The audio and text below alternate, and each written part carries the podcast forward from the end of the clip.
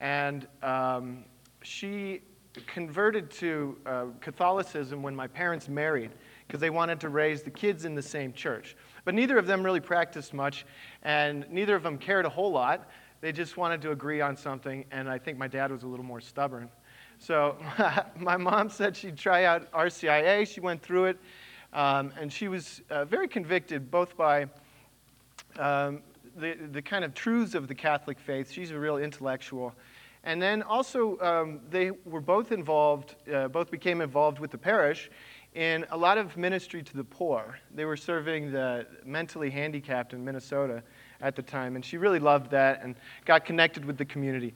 They grew a lot in their faith over the years, and uh, I was raised with a pretty, pretty um, uh, ro- robust experience of Catholic devotion.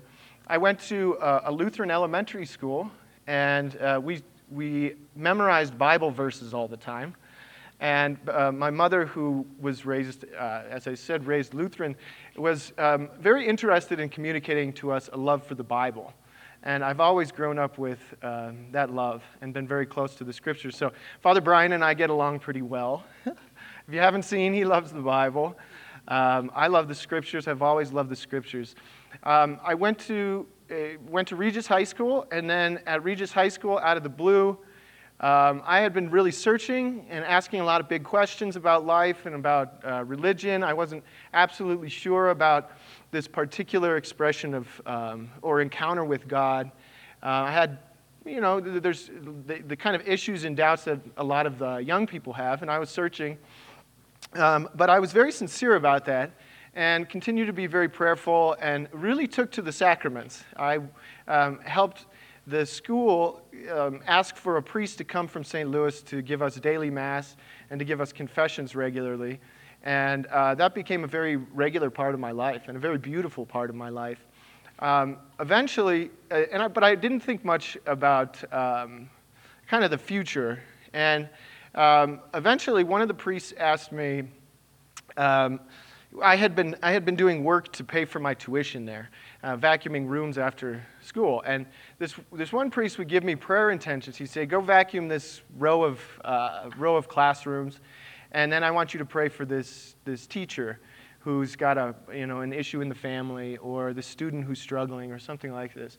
And um, so he had been doing this for years. And then finally, he says, one day, he says, I want you to pray about whether you're supposed to be a priest and uh, vacuum these rooms over here or whatever.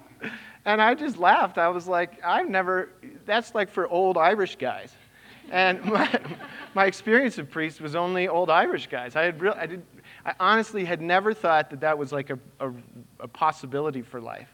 So I said, Yeah, I love God, and I, I think, you know, I'll, I'll pray about that. And uh, while I was vacuuming those rooms, I was filled with a great deal of peace and a great deal of joy and kind of hope for um, a future of serving God as a priest. And I thought it was crazy.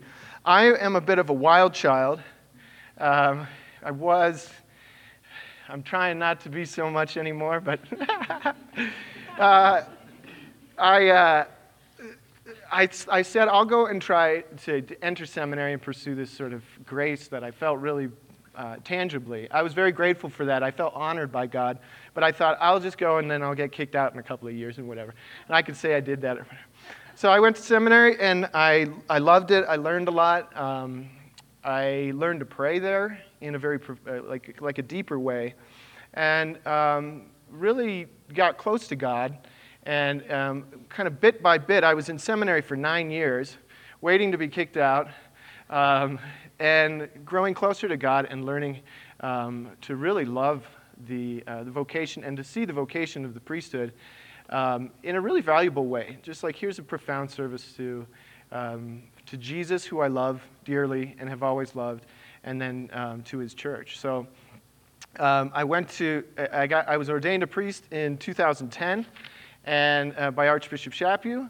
Um, I met Father Brian uh, a couple of years before that, and we talked about starting an association of priests so that we could have priests living together in the future and asking the bishop to assign us together. Um, and he became a close friend. But I was ordained in 2010. Then spent two years in uh, three parishes on the northwest corner of Colorado, in Craig Meeker and Rangely. You ever heard of those places? Yeah. A lot of people haven't in Colorado.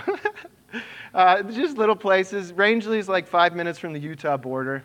Uh, they were beautiful times. I learned how to fly fish. I was learning to break horses and uh, really enjoying the, the parochial life, meeting people and watching God work in their lives and everything.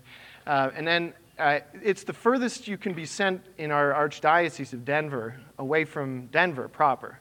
And I thought they were trying to get rid of me, and that was the furthest they could send me. And then the bishop called and he said, I want you to go to Rome and study for a few years, um, and then come back and teach in Denver. So um, I didn't know kind of what to expect, but I have spent the last six years in Rome um, studying scripture at the Pontifical Biblical Institute, the Pope's Bible School, and um, have always loved scripture, so it really felt providential. Um, I did a, a, license there. I studied archaeology in Jerusalem for six months. I studied um, a lot of languages in the history of Scripture and the world um, different religions that were existing around the time when the Bible was written, and, um, and then have taught and worked on a doctorate for a couple of years, um, in, for, for the last couple of years. So I've been teaching Greek uh, language, Greek grammar. So I've become a very boring teacher. um, and I'm hoping to break that, but you're going to have to bear with me and be patient because I'm getting back into kind of parochial life and uh, the real world, the regular world. Um, but it's a great privilege to be at Lord's. I think it's, a, it's an awesome parish. I'm really excited about what's happening here with uh, the school and with the, with the young people, the parish itself. And then um, Father Brian is extremely proud of the RCIA crowd. Uh, he just is, he loves teaching for one, but he um, has a, lot, a lot of respect for um, those who are in this class and a lot of the great questions and the discussion. And um, so I'm excited to fill in for him. I'm also a little intimidated because it's kind of his baby. and I don't want to screw it up. Uh, how's the sound? Is it good? Good sound? Okay. Father, Father Brian also said that I'm supposed to be drinking a beer while I teach this class. Uh, there's beers and wine over here. Uh, they taste great. Colorado's got great, great, great brews. I've been in Italy. The wine is fantastic, but the beer, a little subpar. So it's nice to be back to Colorado. Uh, we'll see how this jives with the antibiotics. but that's, that's back a couple of days. All right, so Father Brian, uh, now I'm not sure exactly uh, kind of where you've been in this course, so you're going to have to forgive me if I'm a little redundant with some of the teaching. Um, the ancients, I think it was Seneca, are you Latin scholars? I think it was Seneca who said that uh, repetitio mater memoria est, that repetition is the mother of all study. Okay? So I don't mind repeating a few things, but let me know if you say, come on, get out of here and let's, let's talk about something else. Father Brian uh, suggested that I talk about tonight um, why we need religion. I think it's a real good question. It's a question that a lot of people are asking. You know, can't I have a, a relationship with God uh, if, if I don't have religion? Uh, can't, uh, can't I be a good person if I don't have religion? Um, I think that you can basically answer that in the positive, and people know it. They know they don't, you don't have to have religion to be a good person. You can behave well, act well as a human being, learn lessons from life. Um, okay, so then why religion? Um, do, I, do I have to have religion to relate to God. Um, or maybe the question people tend to, tend to pose is do I have to, to know that there's a God or believe that there's a God? And I think you've kind of gone through some of the arguments about that um, so far, no? Um, some, some stuff about like just why is it rational for human beings to accept the, the, uh, the prospect that there is a God and um, that that God would be, somehow be involved with creation and uh, the world that we live in, right? Um, But I would argue that no, if you don't have some religion, uh, you really can't know that God. Not, you can't know, you can't relate to that God, and you can't come to know that God. You can know things about that God. You can know that that God exists, uh, but you really don't know who that God is. You might say, okay, that God is the one, the beautiful one, uh, because he's the one who made the sunset. I think that's true. You can know things about God. Um, St. Paul in Romans 1 says, You ought to know. He's talking to people who have not encountered the revelation that he, that he knows of as a Jew and as a religious person. He's talking to other, other religious people who have different ideas about God. He says, You ought to know the truth about the one God who created everything just by looking at nature and looking at the world. You can come to know that. And I think that's some of the arguments that you've gone through, some of the rational arguments, right? Okay. Um, so I'm going to talk about why, I'm going to propose uh, two major reasons why I think we need religion. And I do. I think we need religion. I think religion is wonderful and it's beautiful and it's underrated uh, these days and for a lot of people. But um, I think we actually need religion. Okay? And I'm going to I'm to propose two reasons. Uh, one is simply that human beings, that is us, uh, need religion to relate to God. It has something to do with who we are, the way we are, the way we think, the way we approach the world, the way we encounter life, the way we live. Um, somehow needs religion. Okay? And then the other point I'm going to make is that God needs religion in order to fill, fulfill a plan that God has for the world and for the universe. And this is a real strange Christian claim. And so I want to I want to get through and kind of lead up to it before I make that potentially more controversial point. Okay? Okay, we'll, we'll get there. We'll sort it out. Okay, um, first, what is religion? First, I, I'm just defining the terms. When I say religion, I'm thinking of the etymology of the word. That means like the, the origin. It comes from a, a two part Latin word. One is re, to, to, to, to do again, and the other has something to do with connect. Um, it comes from a, ber- a verb that means to bind or to connect. So when, we, when I use the word religion, and when most in the West use the word religion, we're talking about some system that is intended to connect God and human beings, um, and in some, with, with some claim that this needs to be redone. That the, the connection itself has some problem in it, and that there's, there's, there's this religion thing that's required to connect the human beings and God. Okay? Now, religion is very complex. It means a lot of things, but it's, at, at, at, at bottom, the, fundamentally, it's talking about a system of belief and a, a system of activities that help us to relate to um, what we're trying to relate to with God. Okay? God on this side, I could write it in, but um, just like the link. You get, you get that? To reconnect the human beings with whatever is out there. You know? Okay. Uh, I, I don't think it's controversial to, to uh, propose that human beings have always been religious. Some of the oldest artifacts that we know of in human history are religious artifacts. Do you know? So, well, I looked up some of the oldest artifacts in human history. The, old, the oldest things are, um, do you know what they are? Can you guess? The oldest artifacts in human history. What's the oldest stuff we can find? I'm kind of a historian. Okay.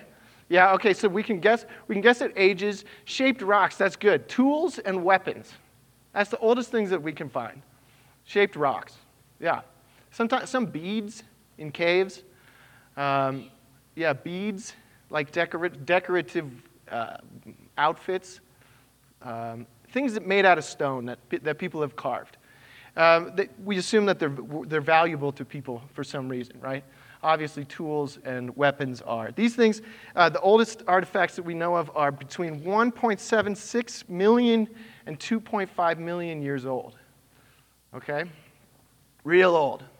And they say something about human beings. Um, that's about all we can see about human beings for a long, long time. Very simple things, like there's these kind of stone artifacts and there's weapons.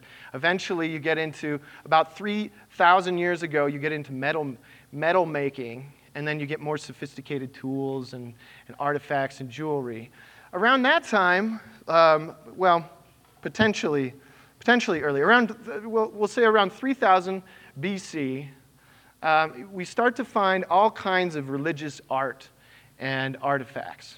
So you find uh, things that were put in temples, um, statues, character, char- little, little figurines and characters. There's controversial characters about 10,000 years ago that are fertility dolls. I don't know if you've ever seen any of this. If you studied um, this uh, anthropology and history, you have a lot of these fertility dolls. And we're not exactly sure if they were religious of nature or if they just had to do with the human experience, you know? People thought if they kind of meditate on fertility, then it might help them uh, procreate. That's, uh, you know, potentially, that's what they are. Most of these are called uh, Venus statues. That relates them to religion, and a lot of people think that it's, uh, they're possibly religious statues, that they had ideas about um, gods being able to help with the fertility as well. So we're not sure about 10,000 years ago, but there's potential that there's artifacts from then. There's certainly artifacts from 3,000 years ago. And in every culture that we know of, every human culture, we find ideas and expressions of religion.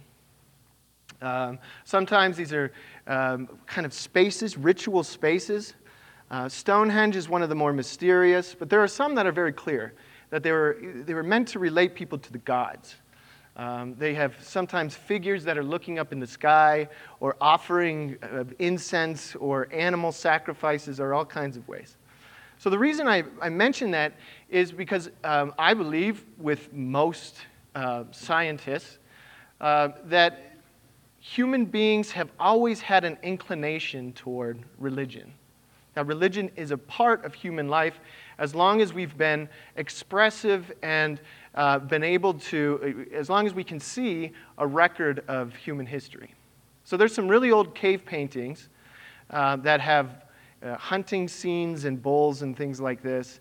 Um, they, there are some expressions of um, kind of divine features or weird characters that look, you know, there's conspiracies about aliens and things like this in Indonesia and in France and all of these different places. I tend to interpret these things as religious expressions. Okay. There's a question in the back, yeah.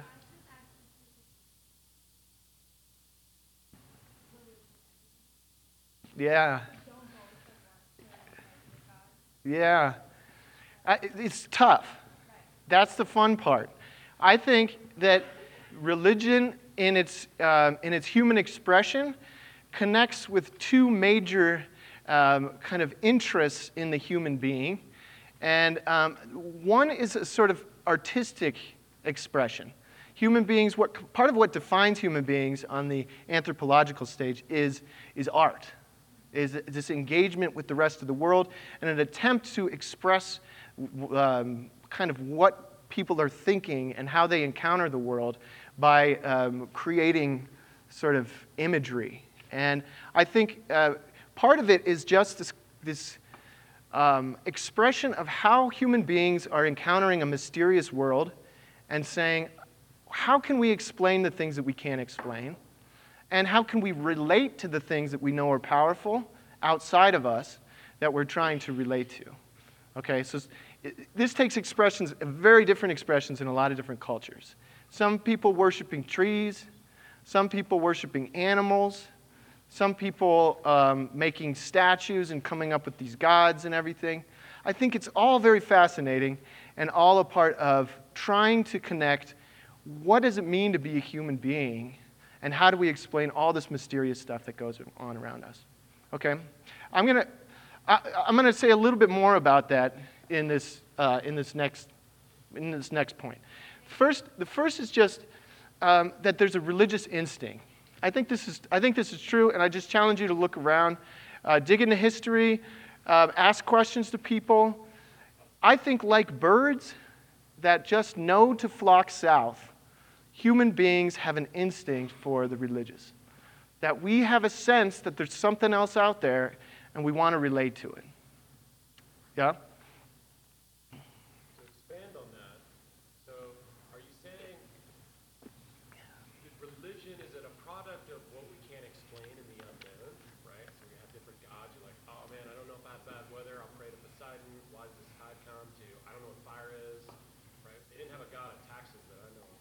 So is religion a byproduct of trying to make unknown we can't explain known, or are you saying, from what I'm hearing now, it's further than that? Well, I think, I, I mean, I think it's, it's dangerous to reduce it to human invention. And I think, I mean, that's been, that's been argued. And I'm going to try to get up to a sort of modern take on religion. Um, and in the modern world, you have a lot of voices that are saying this is an ar- archaic expression of human beings wrestling with mystery. So we come up with myths, we invent gods, um, we ascribe spirits to the river and to the tree and all of these things. It's the creativity of the human mind. And I think there's something to that. I think that's beautiful. And that's why I mentioned that it's kind of an artistic expression. That there is something about the genius of the human being wrestling to know the truth and to uh, explain this world that we're just kind of uh, appear in, you know. And um, now, the reason I say instinct, though, and I like this, is because I also think it's, it's important for us to consider that we're made for this. And that it's not simply a phenomenon of we uh, evolved into something creative enough to create gods that sort of project what we want into, uh, into the world to sort of make ourselves happy and to explain things that we don't understand. Okay? So I don't think, I, I- think it's part of God's plan and how we've been created. I think it has something to do with the, the human soul, that it longs for God and it reaches for the gods, right? That it's religious. Okay. And yeah, this this will evolve. We'll see that kind of evolve in different expressions over time. Okay? Okay, so you, there's a religious instinct in human beings, and part of it is a response to the human predicament itself. So, part of it is a psychological response, I believe, to three great problems. I'm, I'm a student of, um, have been a student of world religions for a long time. One of my favorite uh, authors is called Huston Smith. Do you know about him? Yeah, he's, he was a professor in Berkeley um, and is now emeritus. He's retired, but um, for a long time he was writing books about the, the world's great religions. And I love studying religion. I think it's a fascinating phenomenon. And, um, and he really appreciated the depth of religions. Now, he was committed to none of them. He's really a syncretist. He's just kind of an, an, an, an aesthete. He just says he sees the beauty in all these religions, but he, he knows them very well, and he's worth, he's worth studying. His, one of his students uh, is, went, went to Berkeley with him, went on a lot of travels around the world to study religions, um, decided that he wanted to stay in Japan, became a Zen master after years of uh, life in a monastery, then um, felt a deep conviction that, that he was not satisfied with this and that there was something to his, his uh, Christian upbringing, comes back to California, joins a Russian monastery, and then eventually becomes a Jesuit priest. Um, he's a friend of mine called Raymond Gawronski, and he- learned in the course of all of that travel uh, a lot about world's religions and uh, what Christianity can say to the rest of the world's religions. Um, he's since died um, just a couple of years ago. God rest his soul. Good man. Um, but he's got a book that I recommend called Word and Silence.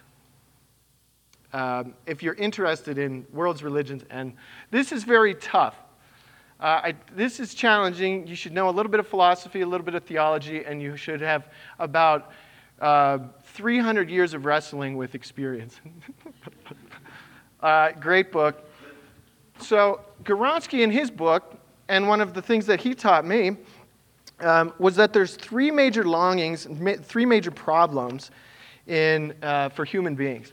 And he, he argues, along with, um, well, through his studies and then along with a, a, a theologian called Hans Urs von Balthasar, that every human has to deal with longing,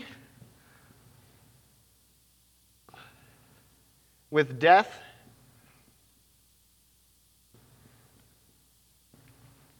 and I have to look again, and with guilt. Yeah, guilt. Okay. So uh, this is an argument. I mean, it's a theory, but I think it's a pretty good one. I'd like you to test it on your experience and ask around, discuss it with people. Uh, he, he thinks that a lot of religion comes out of the human beings wrestling with uh, the fact that we feel like there's something out there and I want to connect to it. Whether that's uh, something like love, that's abstract, or whether that's something um, that's like beyond, which is kind of how a lot of the religions kind of come to be formed. Uh, we're longing for something. That human beings are longing for something. That might be something like the religious instinct I was talking about. The other problem is that we die. And um, we actually mourn death. We don't like death. We see it as a problem. Uh, the rest of the animals might mourn. I saw. I was listening to a, a CPR um, kind of uh, what report about the Bush's dog. Did you hear that? Bush's dog, and there was a nice picture of this of this help dog who was real sad at the coffin of, of Bush. And I think it's true that um, animals can can feel something of loss, but they don't get all caught up and bothered by death. They don't try to fight it a whole lot, and they don't stay preoccupied with it for a long time. Human beings, for some reason, do. We don't like it, we don't feel like it should happen, and especially when you love somebody, you say, they shouldn't end. That's not how this should work. There's something about their spirit that's so unique that it should last forever, you know? And maybe that's well, like well-wishing, sentimentality, but it's a problem, okay? Uh, finally, we've got this problem that is guilt.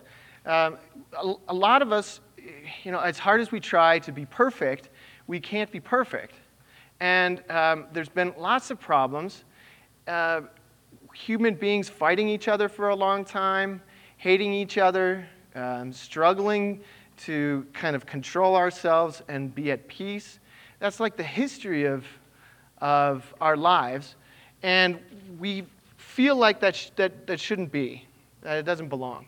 Okay, so, uh, so Gawronski says that because of the problems of longing, death, and guilt that are particularly human, um, human beings have basically reached out for the gods, reached out um, in, with religious expression for help.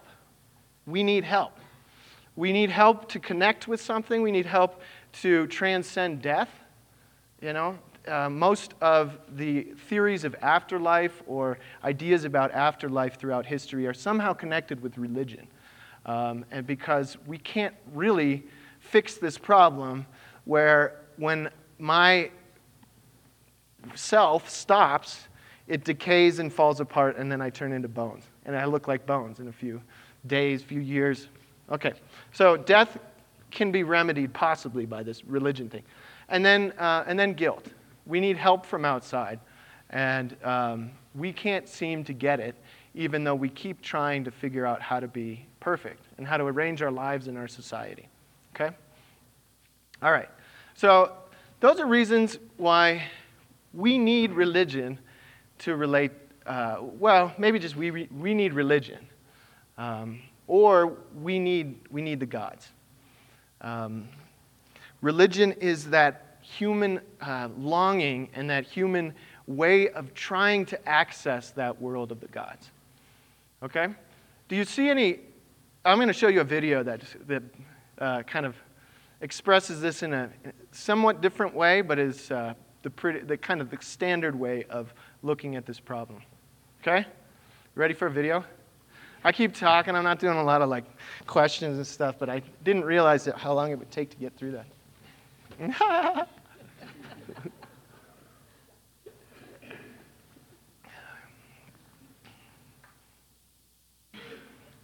This, I didn't make this video. I found this video on YouTube. It's like if anybody wants to know and to start on their own studying things, um, they're going to often go to the YouTube and just Google what is religion or where did religion come from, something like that. And here's, here's an attempt from, I think, some professors that um, drew up this video. Oh, it's this one.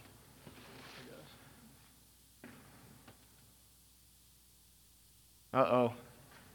Ah, voila.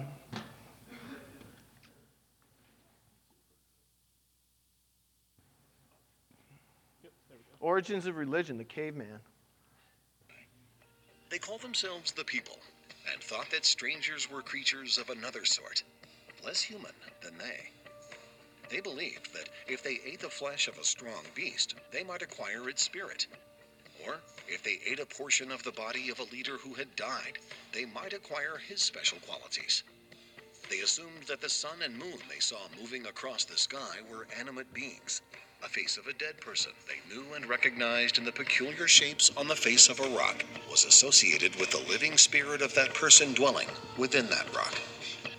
With no defined difference between spirit and materiality, they believed that in preserving a corpse, they were also helping to preserve the spirit of one who had died. They believed that a body went limp at death because the spirit that had been within it had left it for the invisible world of the spirits. They felt no urge to meld these ideas of spirits and materiality into a consistent picture.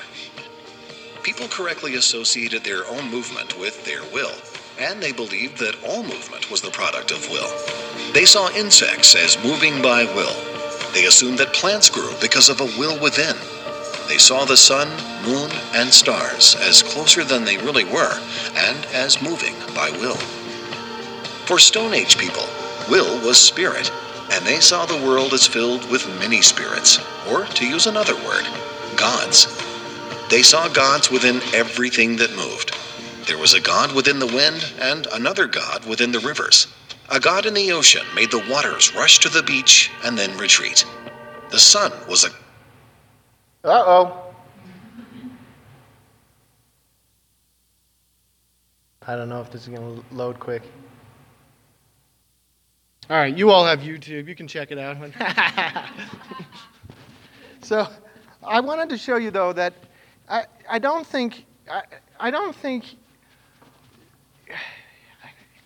I don't think to be a Catholic you have to deny the the kind of profound and uh, long history of uh, human desire for the gods and for our, our kind of creativity in, in, in coming up with ways to explain life and the gods and religion and to come up with practices that relate ourselves to those, to those gods. Unfortunately, we didn't get to some of the ways that we um, some of the ways that we do that is with sacrifices.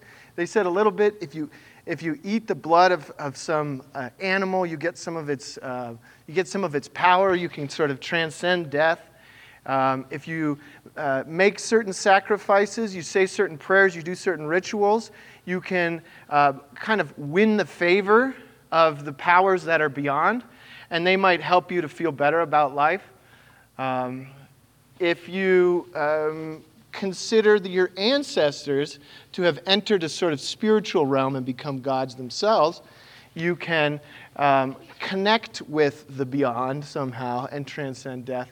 There's all kinds of different ways, and I invite you to go look at um, various expressions of religion. Uh, in the Second Vatican Council, do you know about the Second Vatican Council? The bishops got together, the Catholic bishops, all the leaders got together in the, uh, in the 60s and they said, What does it mean to be Catholic in the modern world? And they wrote one document called Nostra Aetate that says, Well, one thing that we can say about being Catholic in the modern world is that we can appreciate and honor the best things about all the religions in the world.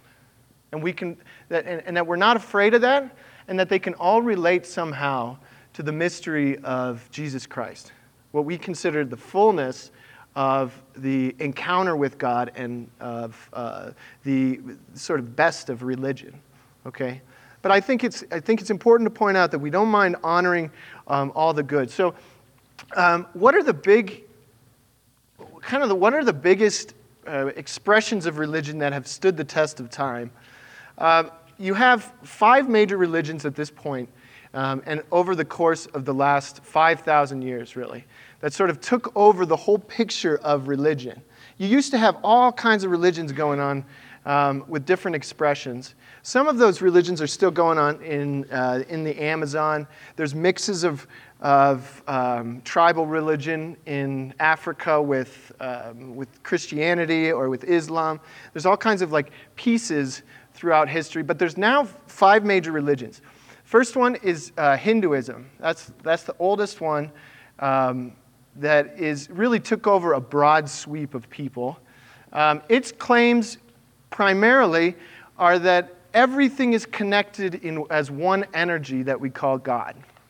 That we are a part of that God, that all of the animals are, that, there's, that everything is sort of connected to this, uh, this great energy that, that's called God. Um, they call it um, Atman Brahma, this sort of desire for the human being, or their, their, religion is really directed at connecting the human being with the greater uh, reality of the energies of uh, this kind of divine energy that is the universe. Um, they also have lots and lots of different ways to do that. So you can either do lots of different kinds of yoga practices, um, but also um, worship lots of different gods that have particular expressions that help human beings to relate with their particular interests and their particular problems. Okay? Um, it's fascinating. I encourage you to go and find out about, about Hinduism. I think it's, um, it's got a lot of beauty and profound rituals. One of my favorite is that they have a big party and festival at one point where they just throw colored chalk at each other and they get all colorful uh, to honor the, the beauty of creativity, human creativity, and the beauty of the world. Um, there's also a lot of practices in Hinduism. There's some of the last ones uh, that are still sacrificing lots of animals. Um, and it's a fascinating question to ask, like, what does that, what does that do for a human being? Like, why? Like, why do people still want to do this? Okay, um, Hinduism gave an answer to all these problems, but um, it didn't it didn't fix any, any, anything about the, the human uh, suffering and condition. So you had a, a, Hindu guy come along named Buddha, uh, Siddhartha Gautama, who leaves his princely uh, position and goes out in the street, and then he says, The big problem with life is suffering. And our religion doesn't really fix that. It makes happy moments. It connects us and makes us feel like the God, maybe the gods aren't going to aren't going to fight us. They're not going to make problems for us. We can have defenders in life, but uh, we need an escape from suffering. So, uh, Buddhism claims that, in fact, in the end, what seems like everything is one and connected turns out to be that everything is really nothing, that there's no reality to anything. And the secret to life and feeling good about life, escaping the problems and the suffering in life, is that you detach from the sense that anything is important, that anything is real, and you try to reach this state of absolute detachment, where you can say, nothing is real, nothing matters, I don't matter, my thoughts don't matter, my problems don't matter, my life doesn't matter, and you, re- you reach this point of, of absolute tranquility uh, that they call nirvana. No? It's, a, it's, an, it's an interesting um, kind of solution. But it, it primarily denies that there is anything that we would, we would call God. Um, you could talk to Buddhists. Some, I, I, if you go, especially to the East, where it's not really mixed with Western ideas, um, they'll just tell you that you got to stop saying God. You got to stop thinking God. There's really nothing. And you'll be better off if you, you kind of detach from this sense. Um, but it, it has religious practices as well. You, uh, you spin wheels as prayers you go to the monastery and you meditate, you, you, do something like prayer where you uh, do chanting and things like this to sort of still yourself and to forget all your worries. Okay, that's one solution. Um, then along comes um, this little group of uh, Hebrews, the Israelites, who say that God is talking to them, is revealing things to them, and um, that there's really only one God. So we claim that they're the first monotheists, and I think that's true. Um, that there's only really one God, and that that God has a plan for the world, and that plan involves um, picking this little people, having a special love and relationship with them, and then making them an example for the rest of the world about how to relate to God. Okay? And so that's, that's Judaism. That's the heart of Judaism.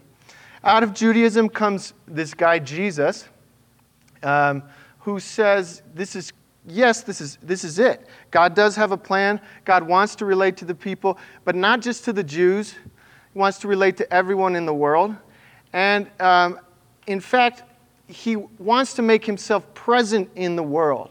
So, Jesus, uh, or the followers of Jesus, everybody claims that this guy is actually God who has become a human being. And now people can relate to God by relating to this human being, Jesus. Okay? Um, 600 years later, uh, this guy, Muhammad, says, That's crazy. God is totally different than we are.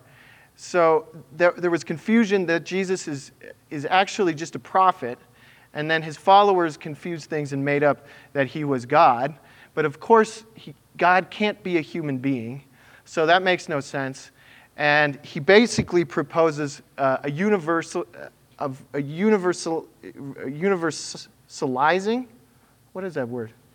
Universalizing of the Jewish idea that, that God is a personal, kind of singular being um, that's transcendent and beyond us, but somehow wants to relate to us by giving us a way of life, uh, some rules, a pattern of life that's going to um, kind of make our life as tranquil as possible, our world as perfect as possible, and then after we die, we'll be rewarded for following that, that God. Okay? Five major religions. All right, you get, you get a break now. No. Um, give me some questions about religion and how human beings have attempted to relate to, uh, to the gods. Your, your studies along the way here, there been much looked at struggling with, uh, like putting a wall up between them and religion, saying, I want to become religious, but I'm not going to do it. You know, I, I, Yeah. It's a natural thing. Yeah. Do, do people report that I kind of want to go that way, but then I correct myself and I go back? You know? Yeah, I, I mean, the interesting thing is okay, so you do have a lot of new atheists. You might even call that the new religion um, or the new proposal for a new religion. Um, and I say religion, they obviously wouldn't love the word religion, but I say religion because it proposes a system of belief to answer some of the same problems of uh, the human condition. But it, for most atheists, the proposal is just human beings invented gods. We invented this whole system. All the religions are the invention of human beings. Uh, they propose two major problems with following religion. One is religions are divisive, they actually cause people to hate each other, and we shouldn't have them. Um, the other is that it's, it's just not true. It's mythology that we've proposed to feel good about life. You remember uh, Marx saying that, that, religion is the opiate of the people, right? Um, those are, the, those are the proposals. And so they say instead of trying religion, we should attempt to build the world uh, perfectly ourselves. And so um, you still have to deal with all these problems, uh, but the solution tends to be let's jettison religion and then come up with better ways to um, make peace with death and figure out how to transcend problems in the world and guilt and fighting. And we can just resolve all that. Um, but we have to stop being preoccupied with this. Now, that's a new theory, and a lot of people are taking to it. A lot of people live as practical atheists. They say religion is just not going to matter to my life. But I, this is a very new thing, and I've found a lot of unhappy atheists. and uh, people who live without a lot of hope and can't really explain how they're anything except like a, an expression of the universe's chaos that just happens into the world, has to survive, and then kind of dies. Um, and there hasn't been a great organized effort to really push the humanist vision um, and propose something that's more profound than the religious. Um, and I think ultimately because they're just wrong. Um, I, don't, I think t- time, time will prove that. I think people are still religious in spite of the, the f- frustrations and doubts posed by modern problems. I see a lot of people who live religion as an opiate. I see a lot of people who live religion um, with some very, very um, silly ideas about kind of life and about other people, and they, sometimes they can be very contentious and very judgmental, and all of these problems. Um, I can't leave it yet. and I'm going to get to the second point um, about why I think God needs religion. And I propose that as a sort of answer to your question, because I do think that's the big question now. It's um, when I find myself not entirely satisfied um, because we're still grasping as human beings to try to figure this out. We've been, the Christian believes that we've been given a lot of tools in order to relate to God by Jesus, and that that's going to help us. So we have kind of a better path. We have a path carved by the other side, by God's side, and revealed to human beings. So it's no longer just the invention of trying to come up with the best ways that we can do it. Um, but I do think there's going to be a lot of dissatisfaction and frustration and wondering in anybody's life. And I think that the, the sort of um, either why don't I spend my life trying out all of these major religions? You're never going to find the perfect one. Um, but maybe you find, you know, a lot of people go searching to try to find something that, feels different or feels better or whatever. Or ultimately, like, why don't I just go with the secular vision, um, which I find kind of just dissatisfying and that uh, is maybe just still too young, but might just be wrong. Um, you could end up just watching football and finding your escape in, you know, in, in the Broncos and in um, other ways of honoring, honoring something and feeling better about life and being kind of um, pushed ahead. That Broncos is kind of a weird example, but yeah. Any other questions? What do you say to people who say, I don't have a religion, I have a faith? And just go off of that in their personal relationship or something else? I, I think it's uh, wishful thinking most of the time. I, I, I think uh, the God that I know um, through Jesus Christ is a, a, very loving God who's very merciful and who, who loves people and doesn't treat us, he, he isn't. Um, I don't know, he's not threatened by our struggling to understand something. This is a God who created humanity and then watched for hundreds of thousands of years for us to try to figure something out about God and to relate to God. So when I meet people who are struggling and say, I'm not into religion, but I have faith, I usually uh, kind of question that, ask, what does that mean to you? And then try to affirm what they're uh, connecting with. So I got a friend, Billy, who is like one of my best friends, and he says, I don't like religion, um, but I have faith. I say, what, what, what's your faith? Like, what, what does that even mean? Like, what are you, faith usually means believing in something, right? Believing in something maybe transcendent. And he's, the, the, the best answer he can give me is, I believe in the mountain.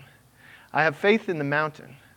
And I think he's connecting with something beautiful there. I think he's connecting with one of the best things in his life, I think he is actually relating to God who loves him, and I think God is speaking to him somehow, uh, very rudimentarily in, uh, in the mountain. But I think he could come to know the one that he's seeking so much more if he came to know Jesus.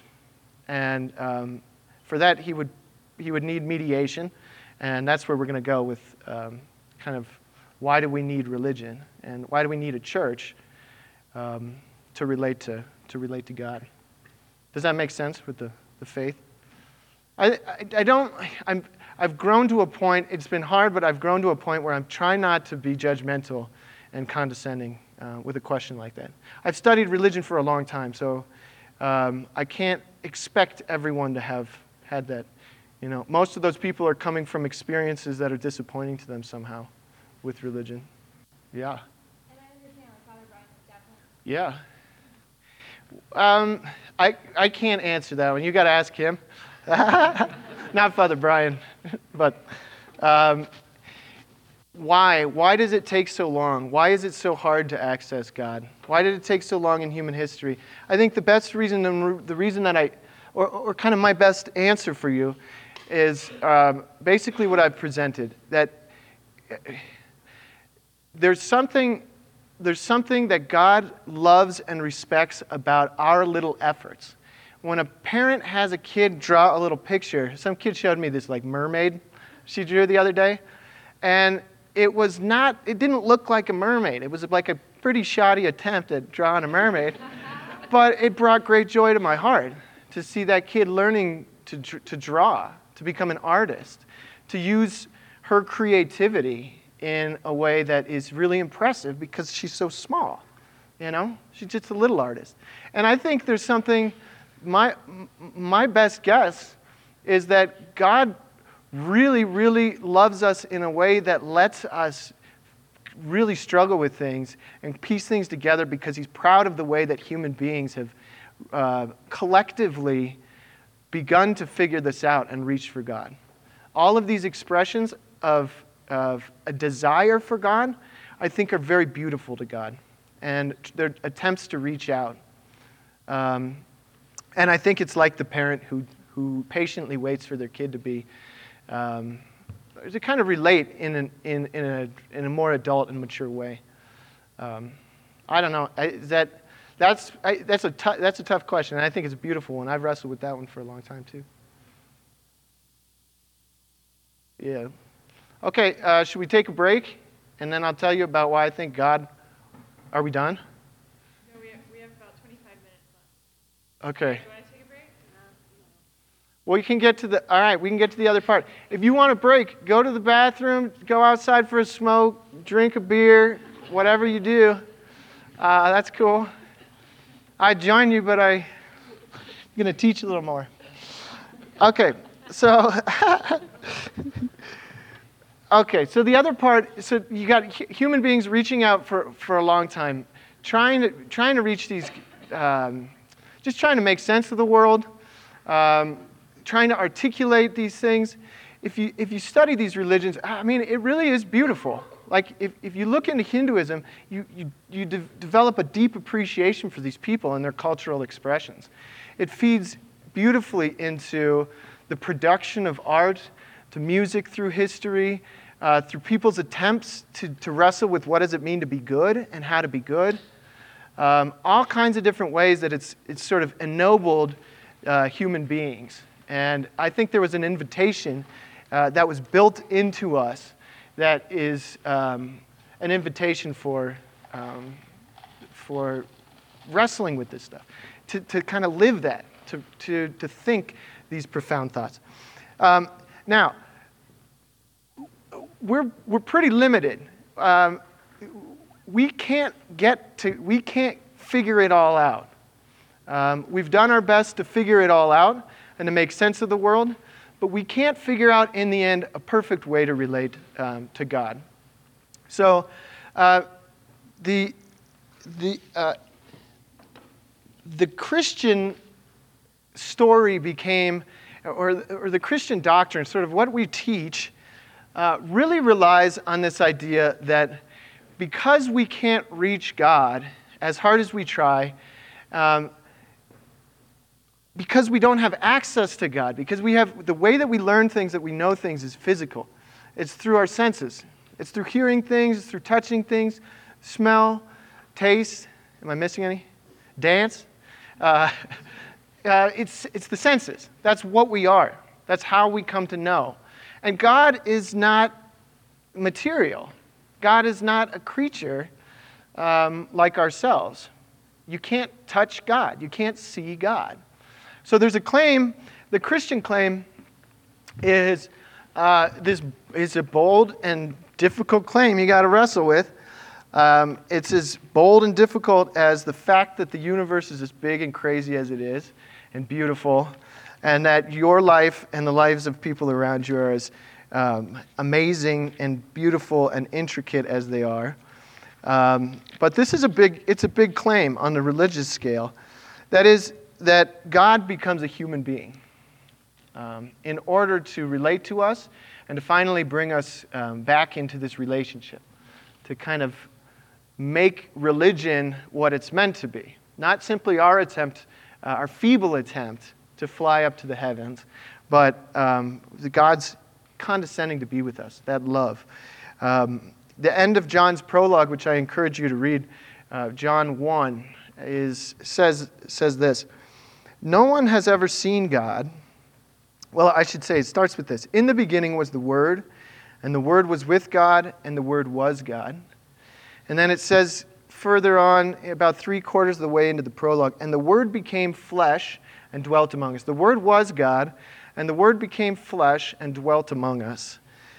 No one has ever seen God. The only Son, God, who is at the Father's side, has revealed him.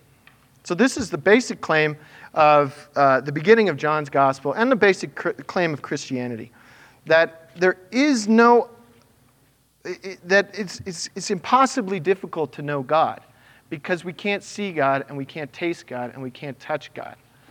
Um, but if God reveals himself through um, becoming a human being, dwelling with us, then we can somehow get a sense of God. Um, and John's gospel goes on. If, you, if you're curious about this point, read John's gospel.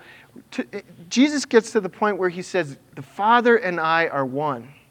If you have seen me, then you have seen the Father.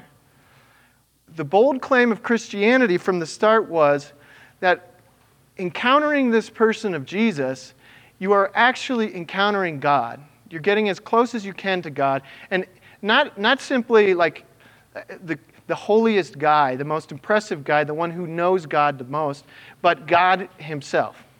That this is actually an encounter with God Himself.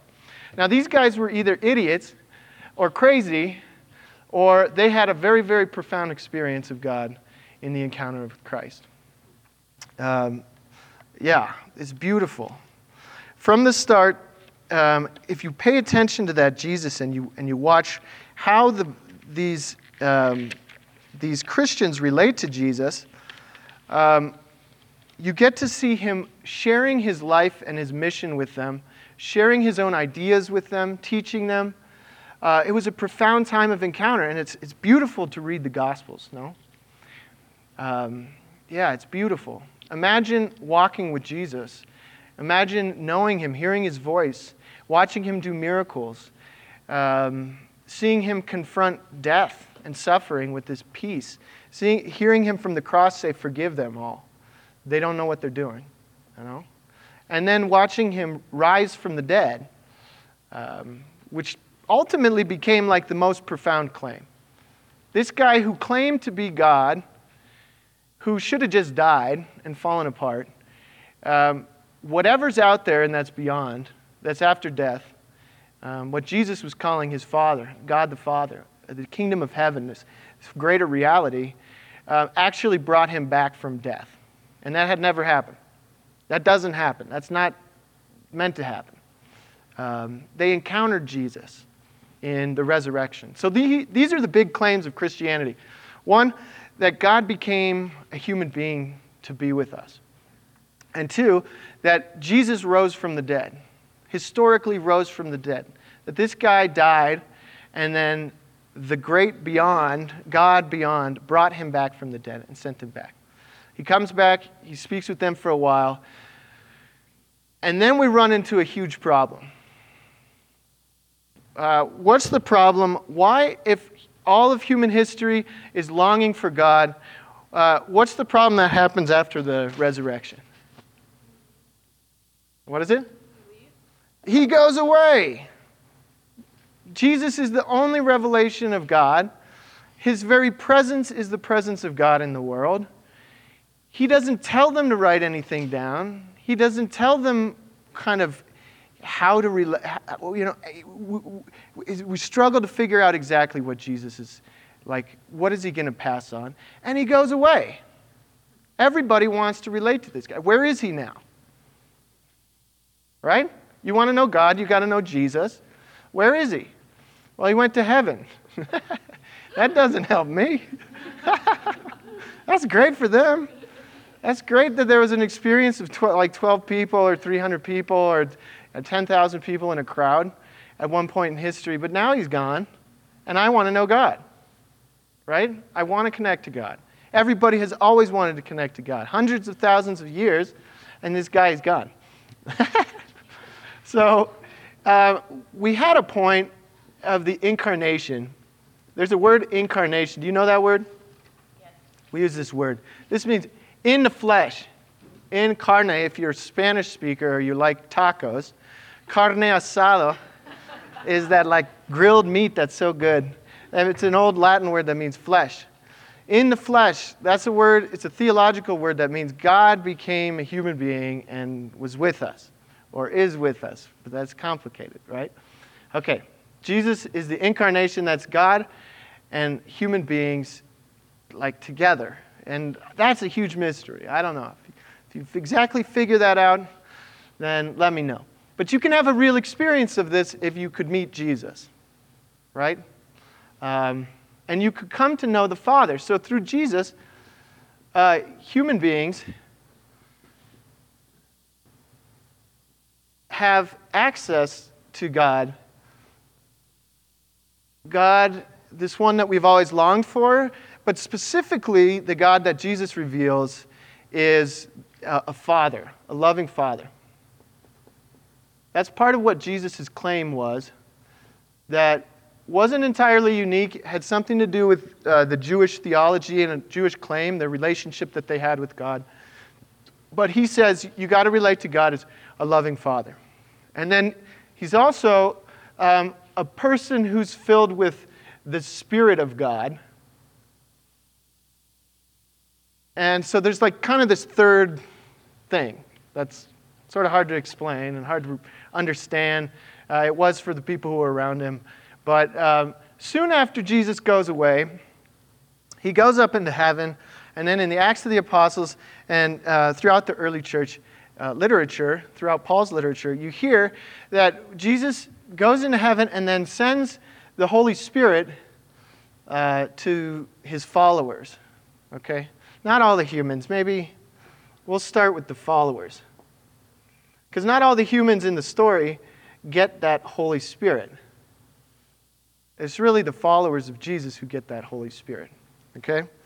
And the story goes that um, the, the Spirit gathers everybody together and uh, unites them as a people and then inspires them to do amazing things and be exactly like Jesus, to act like Jesus, to do miracles, to say things that, they, that were beyond their level of education about God, to uh, preach a profound message, to go to the end of the earth and to, um, to evangelize, to speak, to speak the truth of God, um, to suffer things and die as martyrs, saying, God, forgive them, for they don't know what they're doing. Stephen, one of the early followers, is stoned to death, and he, sa- he speaks the words of Jesus. So they become like him. The followers are becoming like him. And very early on, um, you have this sort of collection of followers that St. Paul says are, he starts to try to articulate what is going on with this community. Uh, and he starts to use big expressions that have a profound impact on this problem of Jesus is now in heaven. Um, one of those, if you read 1 Corinthians, he says, I pass on to you the most important thing that I heard um, from Jesus. On the night that he was betrayed and that he died, he said, He broke bread, he gave it to his disciples. He said, Eat this, this is my flesh. Do this in remembrance of me. And he took wine and he said, This is my blood. Do this in remembrance of me. And if you read the Gospels, you find that in, this, in the telling of the, of the Gospel writers, um, there's something essential about that meal where Jesus said, I'm going to stay with you by giving you my body and my blood in this ritual practice. Um, kind of strange, no? We want Jesus, and we're getting like the body and the blood in this ritual prayer. But um, that's, that's a start. Somehow, um, the very presence of Jesus is alive and present to the church. If we needed to touch God, we needed to touch Jesus, we needed to taste Him, we needed to hear Him. Uh, here's part of the solution. Um, one of the first things is the Eucharist. Um, this meal where Jesus had claimed that bread and, and wine can transform into his body and his blood. If you need to touch gods, you want to get close to the gods, well, here's, um, here's one way that you can eat my body and drink my blood. Strange. uh, the, the ancient Romans condemned Christians for being weird cannibals, and they were. Um, it's not, it, well, he, luckily, he kind of leaves the, leaves the, the body and the blood in, um, in the form and the substance of bread and wine so that we don't all throw up and get really freaked out or try to replicate this with people or something very strange. Okay. Um, so, one of those things is that you you actually get to touch Jesus, um, you get to connect with him in the, in the Eucharist.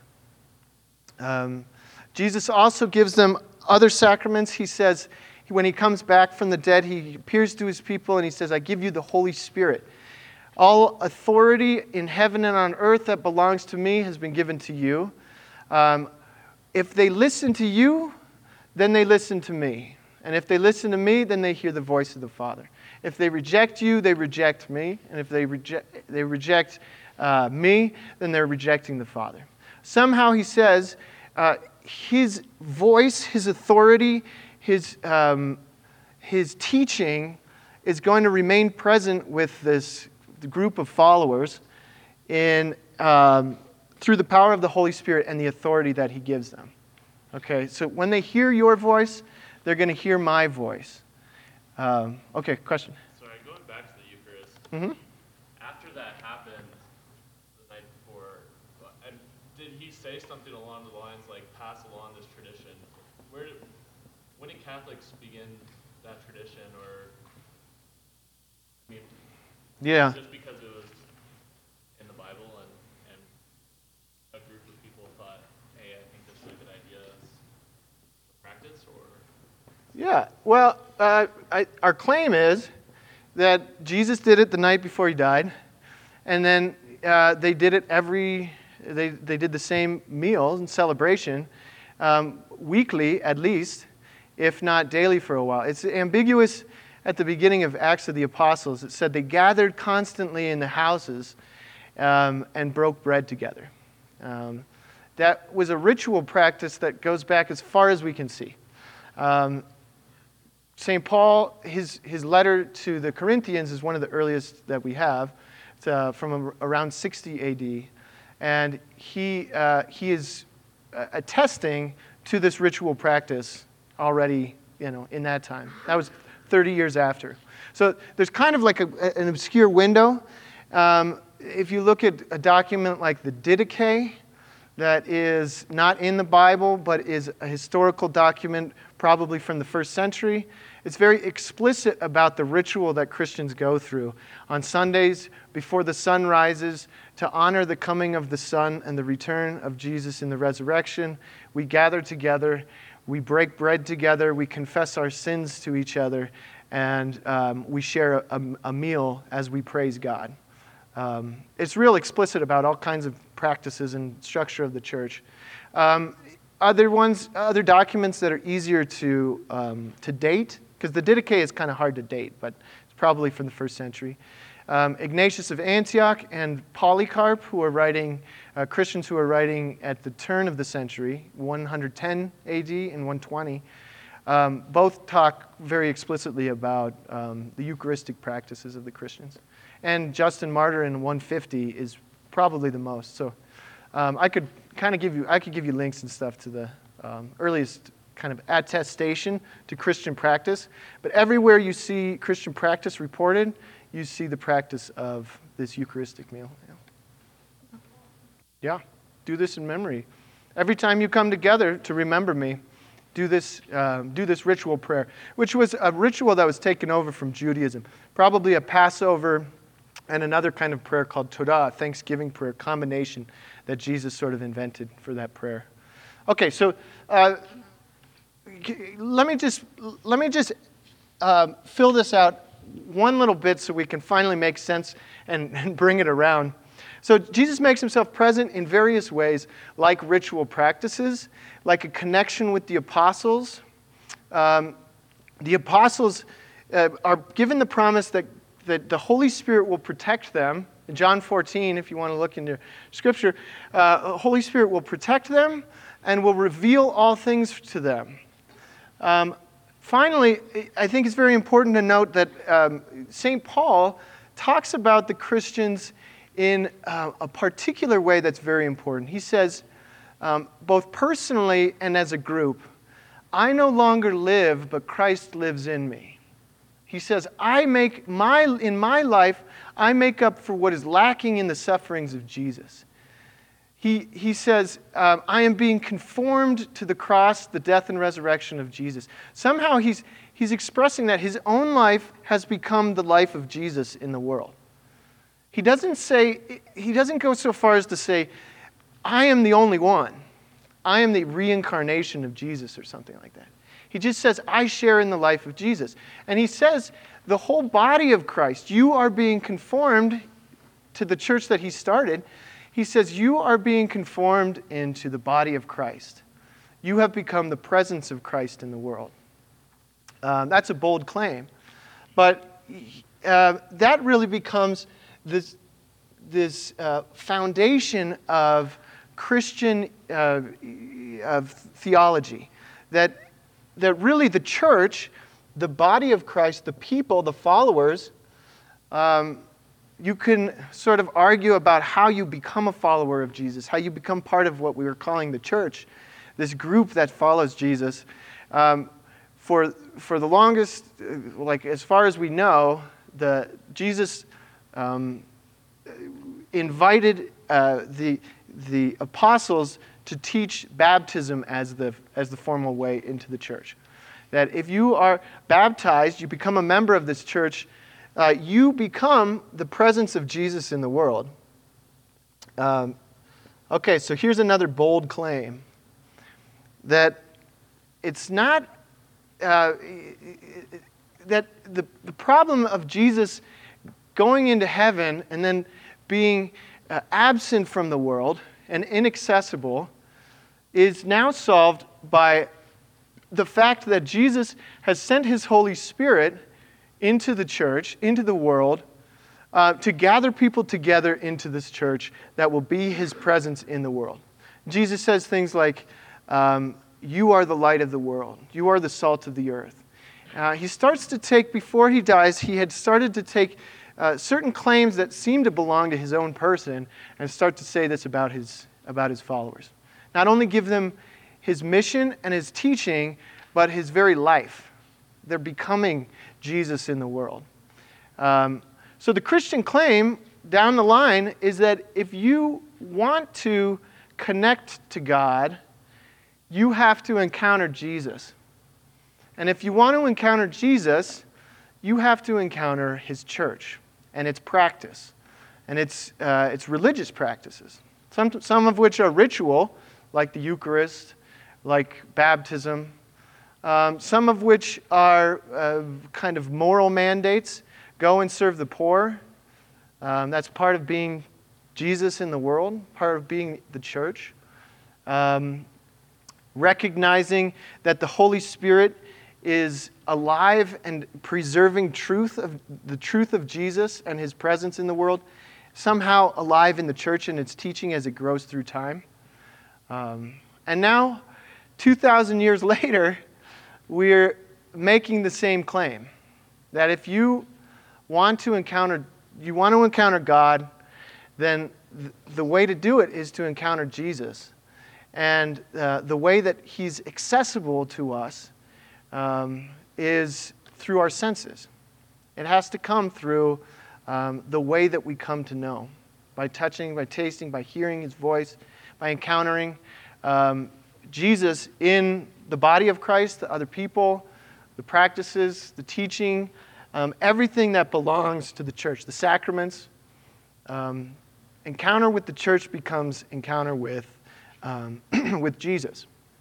And encounter with Jesus becomes uh, that perfect religious fix to the encounter with God. Okay, finally, I want to just point out the, the big flow of this story uh, changes from this is really all about human beings trying to fix our predicament and uh, kind of get out of our problems and reach out for the gods to a discovery that, in fact, the whole story of humanity is that God, this loving Father, created a Son. The Word became flesh and dwelt among us. This created this Son. Uh, uh, uh, no, not created the sun. Somebody fix me on that one. Don't say created the sun. Uh, looked at His Son, eternal. This this eternal love of a Father of, of a Father looking at His Son. The love that we call this, the Holy Spirit. Uh, in, in that love said, I want to give you a gift. Um, I want to give, a, give, give you a gift of this, this beautiful thing that is the universe. God makes this universe. God makes this, uh, this, this universe so perfect that it, it, evolves to the point where it, has, it, it, can, it can hold free beings who can love like God Himself. And this, this is the image of God in us the ability for us to love, to, to, to want to look at another one and say, I want to give you myself. I, want to, I, I, I, I love you. Uh, I choose you freely. Um, it's beautiful. Uh, that God made this, all of the, the, the, hu- of the human reality as a part of this story. But because of the fall, we've been confused and searching for God in the dark. And then Jesus, the light of the world, comes into the world and is, is still present, uh, drawing human beings to himself and then offering himself back up to God the Father as, um, as a, a loving gift. I'm going to take this humanity, I'm going to make them perfect, I'm going to draw them to myself, this one that you love, I'm going to turn them into me somehow as close as they can get, and then return this gift of love. Somehow we've, we've become a part of this incredible story. And that's why I say um, at the end, in, in the end, that God needs religion. Because if God's going to see through this beautiful story, there's got to be a way for God to make a free being that isn't a puppet that he can't just he can't just tell what to do but can freely choose him back. And then he's got to win over their heart and he's got to win over their love. And that's who jesus becomes in the world. And that's what we get to share in the mission of jesus and be a part of that. That's the beauty of religion. And that's why i love to challenge the atheists. Um, i like to challenge the atheists to be a part of the story you know? To not see it as a fix as a drug for us to escape problems, to not see it simply as a, an expression of human creativity that's all uh, made up, but to invite the possibility that we are part of this wildly grand story of love that's all expressed through um, the beauty of creation. Um, that we don't just appear in a world and then try to find our way, but that it makes sense and that it's a really beautiful story that we can participate in. Um, and we participate in it by being close to Jesus, by being a part of the church, by living a Christian life. Okay, that's my, that's my claim. that's, a bit, that's a lot. Um, but I wanted, I love the world's religions. I hope you recognize um, that this lesson, kind of, it really comes from that. It comes from an appreciation. I love human beings, and I've come to love them through knowing Jesus and knowing the Father who made, who made everybody so lovable. And um, I, I bless you. I um, invite you to keep pursuing the questions. If you have a lot of doubts, don't worry about it. God's not threatened by doubts. Um, you, you can, um, yeah, you can walk that road. Uh, the, this is a patient God who's always slowly inviting us to be closer and closer. Um, if you're ready to encounter Jesus in the sacraments and to participate in the Catholic Church, which we believe is uh, the body of Christ, attempting to bring people in um, to relate them to God and to connect with God as best we can um, in a way that Jesus has revealed, then um, I look forward to uh, seeing more of you in the RCIA program too. No? Okay? Oh, there's a question back here.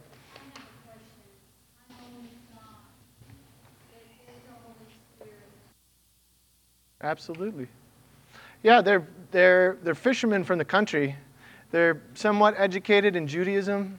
Um, they're, it, by any, at least the, the report that we get, I, which I think is credible, um, they are kind of bumpkins who make a lot of mistakes.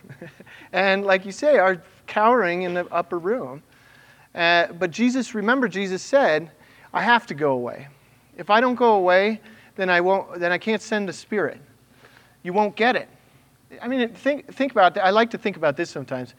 If, if Jesus was still here, what would that mean for us? Would we be following him? Would we trust him? Could we all have access to him? Especially throughout history when you didn't have like Twitter. But even if you did, if some Jesus tweeted me today, I'm not sure I trust people.